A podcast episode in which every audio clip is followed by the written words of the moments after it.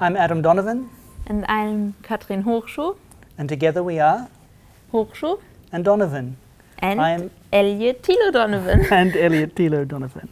I am matter, and I'm Information. which is a poetic way of saying Adam's hardware and I'm software. Yeah, we are at ZKM and we feel very inspired by being here and being surrounded by all this amazing artwork. And we continue to develop our project Empathy Swarm and work more on the intelligent part of it. So we are thinking about how us humans can learn from the swarm and how the swarm can actually also learn from us. For that, we are using reinforcement learning, which became a very interesting topic also since we have Elliot, because he is also rewarding and punishing our behaviors through smiling or through crying. So, in, dependent on in which state he is, he we try different actions to see what is actually what he likes, and that is what somehow brings together suddenly having a child and teaching a swarm of robots.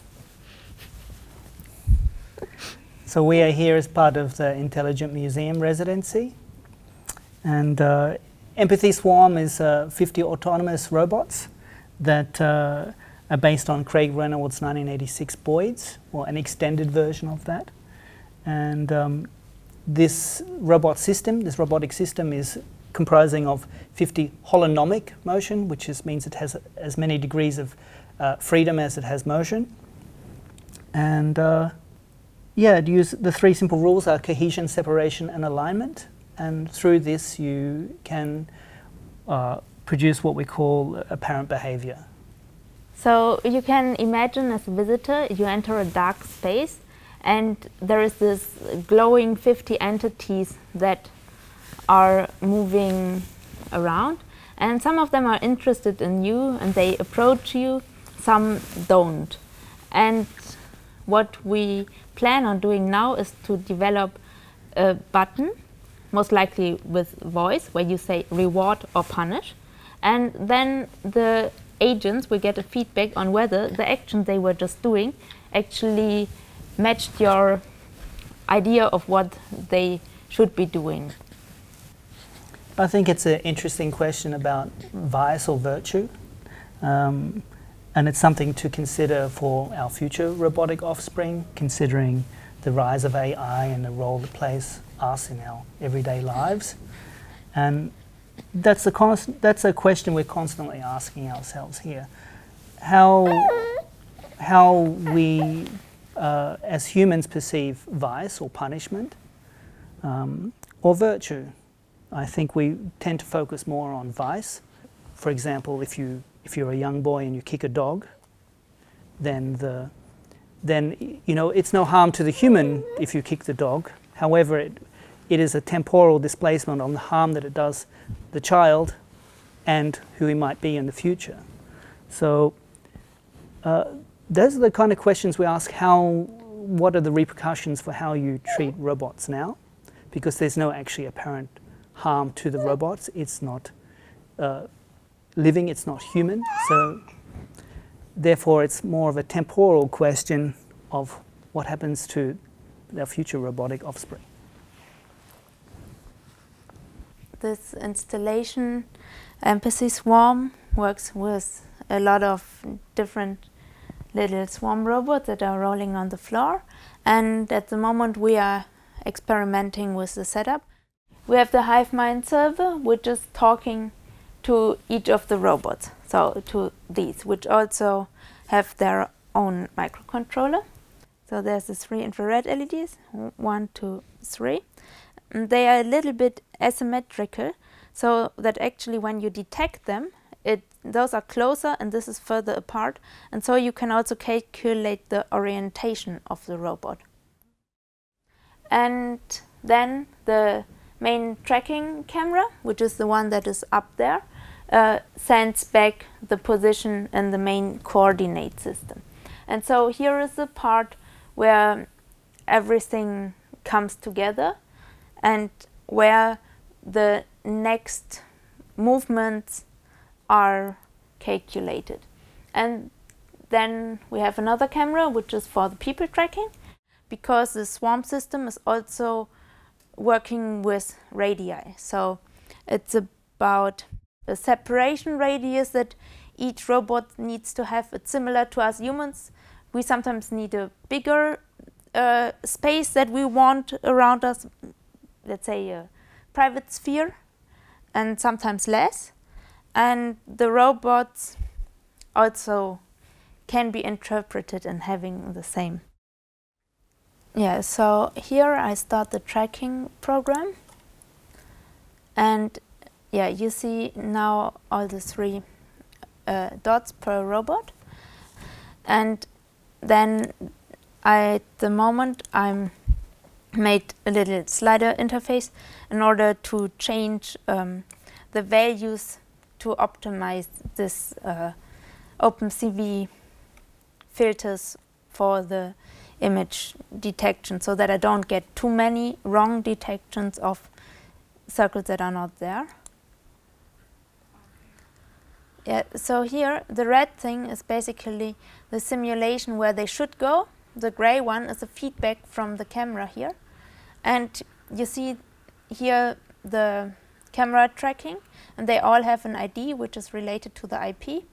And this little trail behind is from the tracking of the past frames where they were before. And that's also used in order to predict where they would go next in case they are occluded. So when you hold your hand above, they are not totally lost, but they, for a few frames, they will predict where they are supposed to go next. Mm, so for the colors of the robots, we have different approaches of researching that. And one idea is that when they are alone, they are tending to be blue, and when they are in the group, they are in an orange color, and in between there is the gradient between the two colors, dependent on how many other robots are in their interest radius. And the brightness of the robot depends on the speed. So the faster they move, the brighter they get. And sometimes when they are not moving anymore, they even start to switch off the lights completely. So, uh, welcome to this uh, temporary laboratory, which is uh, what we usually set up uh, at home.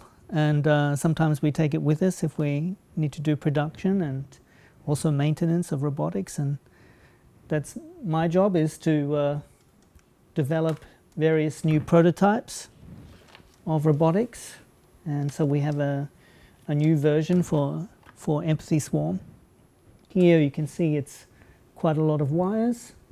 And uh, now we've condensed that into a very small platine. Um, uh, actually, it's right here. We've been working together with somebody, uh, Richard Unger, who's actually uh, from a community online called Simple FOC, which stands for Field Orientated Control.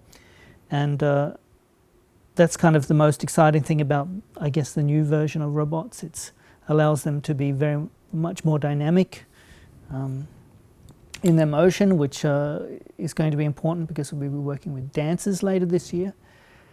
And uh, yeah, you can see various equipment that we use, an oscilloscope here, and there's a hot air gun, which is for heating up uh, um, solder or lot, as it is in German. And then we have some more specialized power supplies, like this one here, which does uh, microamps, um, which allows us again to do this low power mode. Um, and then we have things like this toaster oven here, which is actually um, what we call the zombie oven. It's actually a reflow oven. Well, that's the foot pedal for it, but it's a type of suction device for putting these very, very small parts onto different parts of the platine. Then you put it in the oven, and the oven follows the temperature curve, and all of those parts um, end up being on the platine. And and of course stereo microscope it's very important to see very fine details uh, of these very small surface mount components. Something on the bench here is something that I'm working on. It's a little machine that will pick up and uh, place all of these machines. In the end, a vacuum head will come and put one of these small parts and then put it on the board. And that saves me um, having to be a robot myself. It's interesting for me. I didn't study this. This is all something that I've been taught by usually people in community. So, Swiss Mechatronic Art Society and various engineers that I've met over the years and scientists who have helped me understand how to use this equipment and uh, and the internet, of course. So I'm certainly not uh, uh, mas- a master of all these things. It's just, uh, but I do I do think it's really important to be the master of your medium. You know, it's uh, to to understand your medium, to really dive into it and uh, take it more than just um, finding commercial products and just using them. You know, I think that's a little bit about also what the concept of robot of the robots are. You know, it's it's moving away from this idea of automation and optimization, but rather um, more of a uh, human-centric approach. Yeah, it's a lot of fun. So we are glad that you got a short introduction to the project and know something about the process we are working on now. And we're looking forward to showing our work here at ZKM and at Deutsches Museum. And then, yeah, you got the chance to visit the robots and to decide what you want to teach them.